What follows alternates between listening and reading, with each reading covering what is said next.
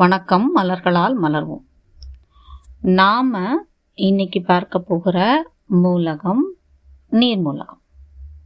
நீர் மூலகத்தோட மிக ஆதாரமான விஷயங்கள் என்ன அப்படின்னா இந்த வாழ்க்கை வாழ்வதற்கான ஆசை மகிழ்ச்சி படைப்பாற்றல் புதிது புதிதாக உருவாக்கக்கூடிய க்ரியேட்டிவிட்டி அப்புறம் எப்பொழுதும் ஒரு தொடர்பு நிலையில் மற்றவர்களோடும் சரி நாமோடும் சரி ஒரு ஒரு கனெக்டடாக எப்பயும் இருக்கிறது.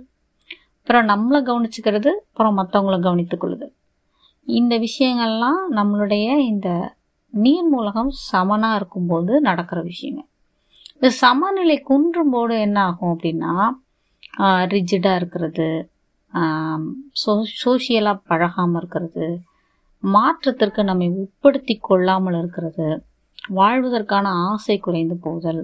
சப்ரஸ்ட் எமோஷன்ஸு ஹைப்பர் சென்சிட்டிவ் ரொம்ப ஃபியராக ஃபியரோ ஃபியரோடையே வாழ்கிறது இவங்களுக்குள்ள ஃபியர் இருக்குங்கிறதே கூட சம்டைம்ஸ் அவங்களுக்கு கண்டுபிடிக்க தெரியாது. ஆனால் அவங்க அந்த ஒரு மாதிரி அந்த ஃபியரோட இந்த ட்ராப்பில் மொத்தமாக மாட்டிடுவாங்க இது இல்லாமல் நம்மளோட விஷயங்களை வந்து சமநிலைப்படுத்தி வாட்டர் எலமெண்ட் கொண்டு போகிறோம் அப்படின்னா வாட்டர் எலமெண்ட் வந்து முக்கியமான ஒரு விஷயத்தை நம்ம வாழ்க்கையில் எப்படி தீர்மானிக்குது அப்படின்னா லைஃபோட மூமெண்ட் த ஃப்ளோ ஆஃப் லைஃப்னு சொல்கிறோம் இல்லையா?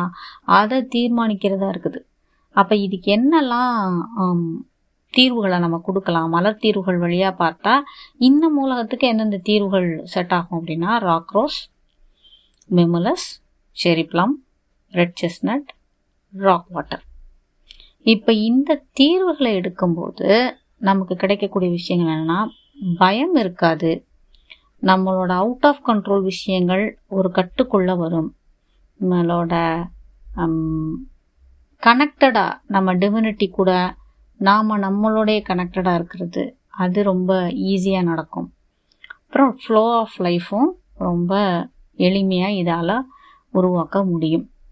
தீர்வுகளால் உங்கள் வாழ்வும் மலரட்டும். நன்றிகள் டாக்டர் ஃபேட்டிமா